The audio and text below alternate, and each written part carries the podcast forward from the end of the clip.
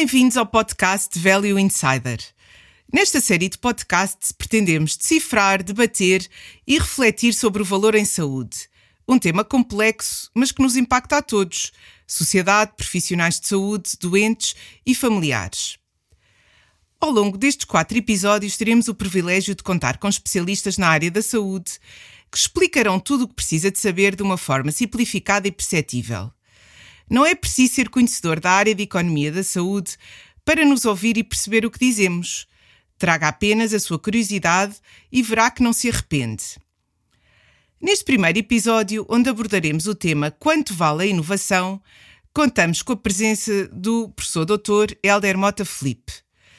Doutorado em Farmacologia e licenciado em Ciências Farmacêuticas, é atualmente o bastonário da Ordem dos Farmacêuticos. Entre 2015 e 2016 foi presidente do Infarmed, onde durante 10 anos também foi vice-presidente. Professor Helder, muito obrigada por aceitar o nosso convite e estar aqui connosco a partilhar o seu conhecimento e experiência na área da saúde e dar o pontapé de saída deste podcast. E se calhar diria que podemos começar por algo que é importante esclarecer. O que é inovação em saúde? Muito bem, primeiro que tudo queria agradecer o convite e a honra de ser o primeiro, primeiro convidado do, do podcast uh, e, e, desejar as maiores felicidades para esta iniciativa, que acho que é importante termos uh, instrumentos que permita, permitam às pessoas uh, saber mais e de uma maneira mais ou menos informal sobre aspectos tão importantes e que nos impactam e que impactam na, na, vida de todos nós. Um, o, o que uh, me perguntou é o que é inovação em saúde. Basicamente é esta definição que parece fácil, é difícil de dar, porque depende muito da perspectiva e do valor uh, que se dá à inovação e do reconhecimento que se dá à inovação. Eu poderia dizer que qualquer uh, intervenção, qualquer produto utilizado em saúde, desde que traga um, eh, digamos, eh, eh, características que outros não têm, será um produto inovador. Um, mas eu gostaria de focar mais a inovação no valor que essas características podem trazer, porque há inovação que traz, que acrescenta pouco valor embora seja um produto com diferenças relativamente às, às alternativas, digamos assim, e há uh, produtos que, que, acrescentam muito valor do ponto de vista da saúde, e esses, para mim, são aqueles uh, que devem ver a inovação reconhecida e que são claramente inovadores. E não precisa de ser a inovação disruptiva, que essa ninguém tem dúvidas, mas desde que traga valor uh, em saúde acrescentado para, aquele, para aquela situação específica, para aquele doente específico, é para mim um, um, um produto, uma solução uh, que deve ter o, o, digamos, o rótulo e o reconhecimento de, de inovador. E, e, no fundo, estava uh, a falar da questão da perspectiva, não é? Nós podemos ter várias perspectivas. Podemos ter a perspectiva de quem presta os cuidados, Sim.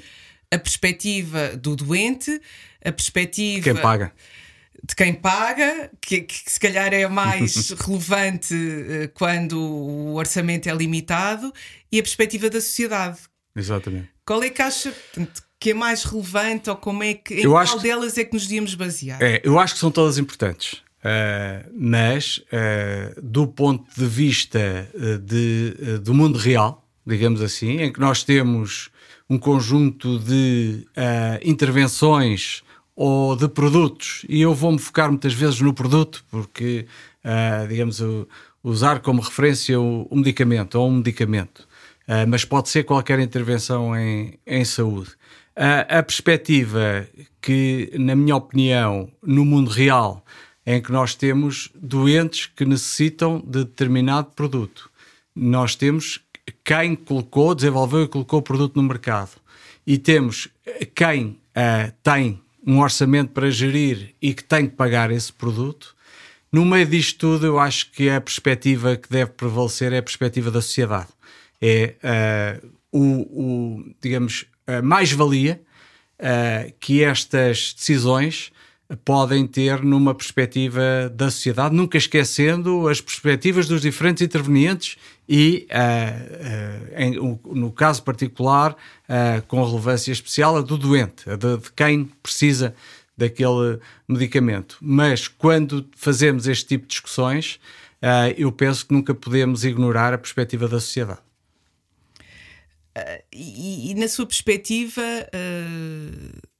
porquê é que é importante medir esse valor? Não é? Ou seja, temos, como, como, como disse, há vários valores, digamos assim, uns trazem um valor mais acrescido do que outros. Uh, mas todos trazem valor, porque é que é importante medir? Porque é que então vamos medir esse é, valor? É, nós não precisaríamos de medir o valor se vivêssemos no mundo ideal. Uh, mas nós temos uh, no mundo real, na nossa vida, é de cada um de nós, nós temos um orçamento que não estica. E, portanto, é fundamental que nós nos preocupemos em dar acesso, em garantir o acesso a quem precisa, dentro desse orçamento que não estica. Isto leva a, a um conjunto de tomadas de decisão, uh, muitas vezes com algum dilema ético envolvido, e a ética aqui é muito importante. Nós devemos nunca esquecer os princípios éticos nas discussões que, nas decisões que, uh, que tomamos. Uh, mas é fundamental medirmos o valor para podermos fazer essas escolhas relativamente às alternativas. E, portanto, nós precisamos de medir o valor desse produto, que teoricamente é o produto inovador, e compará-lo com o valor que aportam as, as alternativas disponíveis e verificar, e este é outro aspecto importante, no, naquela indicação concreta, naquele caso concreto, quem é que uh, ou qual o produto que melhor responde às necessidades e para isso, para medir, para tomarmos essa decisão, precisamos ter caracterizado o valor de cada produto para aquela situação específica. E, e fala-se muito de, de desenvolver os doentes nessa medição do valor, mas a sensação que, que temos é que ainda não acontece de uma forma sistemática, não é? E que os próprios. Do, o valor que para o doente seria aportado não é tido em consideração da forma que deveria ser nessa tomada de decisão. Tem vindo a ser feito um caminho, apesar de tudo. E se eu já ando nesta vida há 30 anos e, portanto, uh, se eu olhar para trás, uh, uh, o envolvimento dos doentes, nomeadamente através das associações de doentes, e a e, e a, o valor, ou, ou por outra, a, a, utilização que se dá àquilo que são uh, os, as posições dos doentes relativamente a determinado, por exemplo, a determinada terapêutica, tem vindo a mudar. Nós hoje, uh, os profissionais uh, que têm normalmente uma, ou que têm tido uma atitude muito paternalista, que é eu é que sei, eu é que decido aquilo que é melhor para determinado doente, determinada situação, essa, essa atitude tem vindo a mudar. Uh, e hoje uh, qualquer profissional sabe uh, que deve, em qualquer decisão que envolve um doente, esse doente deve ser envolvido na discussão relativamente à tomada de decisão naquilo que lhe diz respeito. E, portanto, isto, esta cultura tem vindo a mudar e também na, uh, na componente, ou por outra, no processo de dar valor ou de reconhecer o valor de determinada solução, determinada patologia, tem vindo a ser cada vez mais uh, uh, dada importância àquilo que é uh, os, as medidas de qualidade de vida dos doentes e a opinião e a, e a, discussão das próprias associações de das próprias associações doentes. Nós hoje os os PROMs, ou os Patient Reported Outcomes, uh, no caso aplicados aos medicamentos, mas pode ser uh, qualquer PRO. Técnica cirúrgica uh, também, não é? Exatamente. Começam a estar envolvidos nos processos que levam à determinação do valor de determinada, de determinada solução. Aliás, para um profissional, provavelmente faz mais sentido medir a variação de um biomarcador uh, do que propriamente as horas de sono que o doente uh, tem com ou sem terapêutica. Para, com aquela terapêutica uh, que estamos a, a, a estudar. para, o, para o doente, provavelmente, o que ele valoriza mais é poder ter um sono mais tranquilo durante a noite do que propriamente se as transaminases baixaram duas vezes. E, portanto, uh, e esse aspecto tem que ser tido em consideração porque, uh, para percebermos uh, qual é o valor uh, no mundo real e para aquele doente em particular e, e não esquecer, portanto, o, o, a informação uh, que os doentes nos dão relativamente àquilo que são as suas, uh, a sua posição relativamente às escolhas. E agora uma pergunta mais provocatória. Um, o valor é determinado, há uma decisão de, de introdução da inovação, mas depois não se verifica a nível nacional a utilização dessa, uhum, dessa uhum, inovação. Uhum. Há, há, uma, perspectiva? Há, há, uma, há um aspecto uh, que não, não é perfeito. Uh, e, aliás, a própria uh, revisão da legislação europeia, a legislação farmacêutica europeia, vai reconhecer um desses aspectos e, e, e propõe-se a melhorar, que é para a maioria das patologias com inovação, nomeadamente inovação disruptiva, uh, os medicamentos são aprovados por via centralizada, isto é, entram, são aprovados em todo o espaço europeu. Uh, e essa, a criação desse instrumento que é uh, a, possibilidade de uh, serem dadas AIMs centralizadas tem o grande objetivo de garantir que todos os cidadãos europeus têm acesso a terapêutica inovadora relevante. Ora, na prática, isso não tem acontecido porque, embora a aprovação seja centralizada e, portanto, esteja aprovado nos mercados todos, o medicamento não entra em comercialização ao mesmo tempo nos mercados todos, e quando entra em comercialização, as, as, as, as decisões relativamente a comparticipar ou não, a financiar ou não, são uh, segundo as regras de cada país e segundo os calendários e os, e, a, e, e os tempos que são uh, utilizados em cada um dos países. O que faz com que um princípio, que é um princípio uh, nobre, que é garantir a todos os cidadãos europeus o, a mesma possibilidade de ter acesso a uma mesma terapêutica que pode fazer a diferença, leva a que diferentes cidadãos europeus, por serem nacionais de diferentes Estados-membros, tenham acesso Diferentes mais facilitado, mais dificultado, durante uh, uh, um,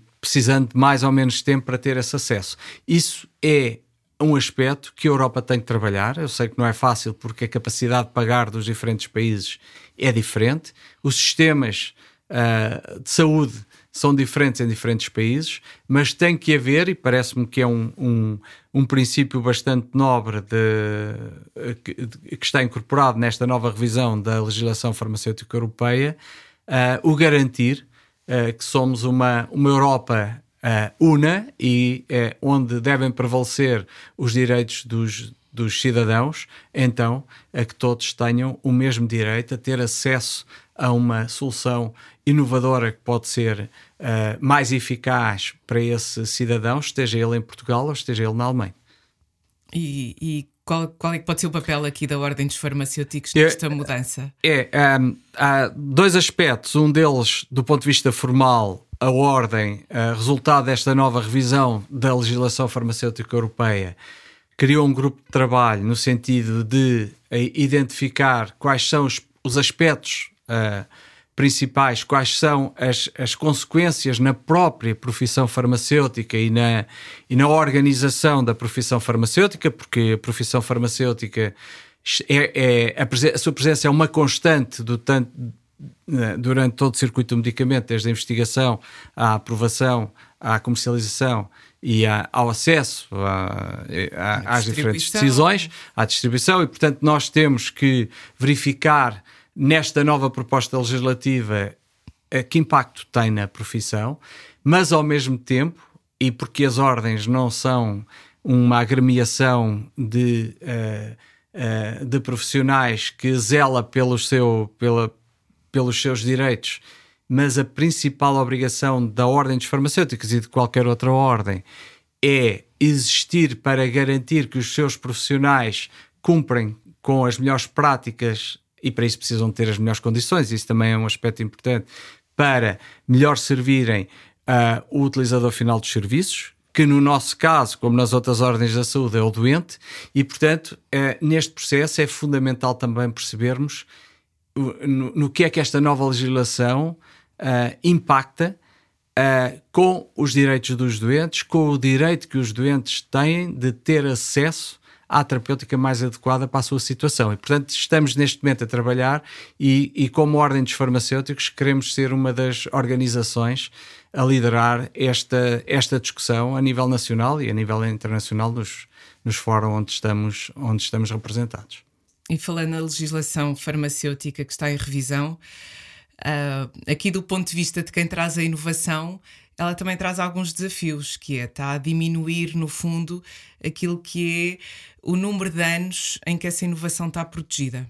É, Qual é a sua opinião sobre isso? É verdade. Ela, é, uh, esta legislação é muito exigente, uh, quer para os titulares da AEM, quer para a indústria farmacêutica, como para as próprias autoridades nacionais do medicamento, porque também reduz uh, os tempos de, do processo de, de aprovação, decisão. de decisão. E, portanto, é, é, vai ser exigente para todos. Uh, e tem o objetivo de aumentar a competitividade europeia no que diz respeito à, à indústria farmacêutica europeia e ao acesso aos medicamentos. Tenho algum receio que tudo, são todos bons princípios, mas que estes bons princípios, todos juntos, tenham dificuldade em compatibilizar-se uns com os outros. Mas isso é uma discussão uh, que devemos ter para a frente. É este aspecto relativamente à, à, à, ao período de exclusividade no mercado, que era de 8 anos em regra e que agora se propõe passe para 6, com os sinais que já viu na outra, que é desde que a indústria uh, promova uh, medicamentos para as doenças raras ou é tenha, de tenha uh, programas de, de, desenvolvimento de formulações pediátricas, etc., podem estender, estender o período de exclusividade no mercado. Este, este período de 8 para 6 meses, um, eu penso que todos nós temos que colaborar nele, no sentido de olharmos mais à frente relativamente à sustentabilidade dos sistemas de saúde na Europa. Portanto, nós queremos uma Europa mais competitiva, mas temos, também queremos uma Europa que se que continue sustentável. E o que se pretende com isto, e pelo menos o objetivo que uh, foi discutido à partida relativamente a este, este encurtamento do, do período de exclusividade dos medicamentos no mercado, é uh, estimular uh, mais cedo a entrada de genéricos e de biosimilares, isto é, um, poupar mais cedo uh, para uh, uh, degradar os preços mais cedo, dizendo isto numa, numa linguagem mais ou menos informal, para que se possa continuar a, a tratar os para que se possa, primeiro que tudo, reconhecer o esforço de inovação da indústria farmacêutica. E este, este período de exclusividade no mercado tem este objetivo, que é alguém que investiu ah, ah, no, na investigação e desenvolvimento de um novo medicamento, ter um período que lhe permita reaver a, a, a, o retorno do investimento com lucro para poder continuar a investir, para poder continuar a inovar e, e manter este ciclo. E eu penso que eh, este objetivo, apesar de tudo, se mantém cumprido de 8 para 6.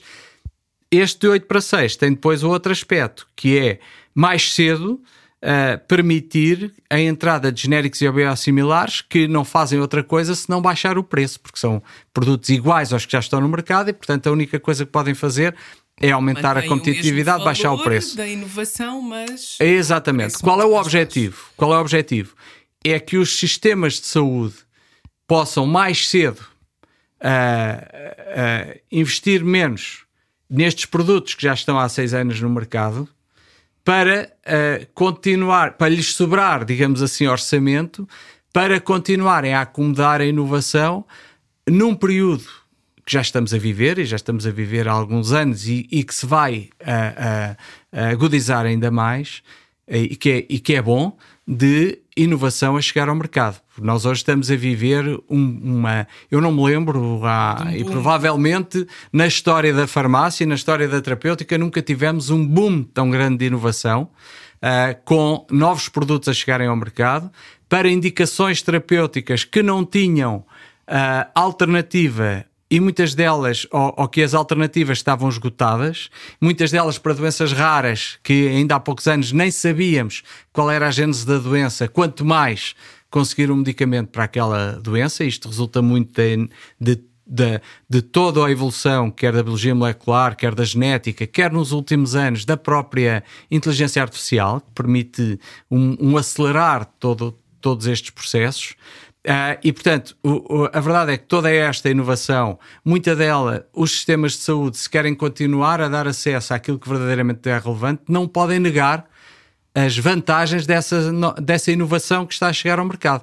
Nós hoje temos medicamentos que são células, uh, que têm uma, uma autorização de introdução no mercado, como qualquer outro, e são à base de células. E, portanto, tudo isto é uma, uma revolução, para mim, farmacêutico, ou para nós, farmacêuticos, é, é, é ouro sobre azul, não é? Porque, uh, basicamente, é, é, é, é, é, é, é vivem-se uh, tempos muito interessantes. Sim.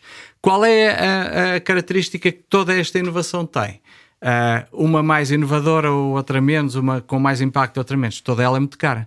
E, portanto, nós precisamos que os sistemas criem mecanismos que, apesar de tudo, continuem a poder acomodar esta inovação e a dar acesso a ela aos cidadãos na Europa, um, não pondo em causa a sua sustentabilidade. E, portanto, este é um exercício de tentar uh, compatibilizar todas as peças do puzzle neste momento. Professor, um, para finalizar, um conselho para quem traz inovação agora para os próximos tempos, conselho é que daria? Eu, eu daria dois conselhos, um para quem traz inovação, mas antes disso, para quem decide. E eu acho que é importante. Uh, é preciso, de uma vez por todas, uh, que uh, as decisões no Ministério da Saúde vejam a inovação a longo prazo e não apenas a curto prazo e relativamente a, a, e, e, e, tenham apenas, apenas, eu não diria apenas, seria injusto, mas que tenham principalmente em consideração a comportabilidade do orçamento deste ano, do ano eh, em que aconteça, deste ano, do próximo ano, e que vejam como um investimento a longo prazo, porque embora há, há muitas soluções que, embora tendo verdadeiramente impacto orçamental muito, muito relevante uh, a curto prazo, uh, trazem uh, ganhos enormes a longo prazo. Cada vez que eu trato uma criança com uma doença genética uh, que teria uma vida relativamente curta e com pouca qualidade de vida, e lhe consigo resolver o problema e passa a ser uma pessoa que tem uma vida pela frente, uma vida normal, a curto prazo é um impacto, tem um impacto orçamental imenso mas a, a, os ganhos futuros a, a, a, longo prazo são ganhos incomensuráveis, quer do ponto de vista ético, mas também do ponto de vista da sociedade e da economia. E, portanto, é preciso que nós olhemos mais a, longo prazo e ainda para os decisores que pensem de uma vez por todas, porque nós discutimos isto há, há mais de. Eu ando nesta nesta área da regulação há, para aí há 20 anos e uh, discute uh, e é assumido por todos uh, que a investigação clínica em Portugal é um é, é algo que é, é fundamental. mas o que é verdade é que durante estes anos todos continua sem haver uma estratégia para o desenvolvimento da investigação clínica em Portugal. Nós estamos a ver outros países a passar-nos claramente à frente a todo momento, a Holanda, a Bélgica, nem sequer é um país, uma região espanhola como a Catalunha, que nos passam à frente e nós poderíamos estar a encaixar milhões do ponto de vista da economia, a dar acesso a, a, a doentes nossos de forma precoce a, a, medicamentos e a criar uma, uma cultura de investigação clínica em Portugal e estamos a perder tempo todos os dias. Isto para os decisores. Para quem quer trazer inovação, uh, que, que pense uh, um bocadinho no espírito da, da revisão da legislação europeia e, e tente dar acesso a, a, inovação que verdadeiramente possa fazer a diferença a todos os cidadãos europeus, não estou a falar apenas aos portugueses, que façam um esforço uh, para, uh, para garantir esse acesso uh, a preços que, um, obviamente, devem refletir o investimento e a, e, digamos, e a mais-valia que essa inovação traz, mas não pondo em causa a, a sustentabilidade dos sistemas de saúde, porque se os sistemas de saúde colapsam, não é bom para os doentes, não é bom para as sociedades, mas também não é bom para a indústria farmacêutica e, portanto, todos nós vivemos neste ecossistema e todos nós temos que colaborar para que o ecossistema continue a funcionar. E a palavra de ordem é sustentabilidade. Sustentabilidade. Fazendo um apanhado da nossa conversa, podemos dizer que estamos perante inovação quando uma intervenção ou um produto apresenta características que o que já existe não tem, ou seja, tem valor acrescentado. A avaliação desse valor pode ter várias perspectivas: a do doente, de quem gera o orçamento, de quem investiu na inovação, mas a perspectiva que deve prevalecer é a da sociedade, nunca esquecendo os princípios éticos. Também falámos que um dos principais desafios com a inovação é a diferença entre os tempos em que os vários países europeus aceitam e financiam essa inovação. O outro, Ainda mais importante é introduzir mecanismos que permitam poupanças que levem ao contínuo investimento nessa inovação. O professor deixou um conselho para quem decide, que é ter em conta na decisão de investimento o longo prazo e não apenas o orçamento atual, e para todos os intervenientes que garantam um esforço conjunto para que o acesso à inovação não ponha em causa os sistemas de saúde. Caro professor Helder, muito obrigada pela sua disponibilidade, por uma conversa tão esclarecedora sobre o tema importante e que tantas dúvidas levanta, principalmente nesta fase de crise em que nos encontramos. No segundo episódio, cujo tema central será Valor em Saúde, como medir o valor da inovação, teremos a Joana Souza, CEO e partner da Moai Consulting, para nos explicar e ajudar a entender como é este processo. Obrigada e até lá!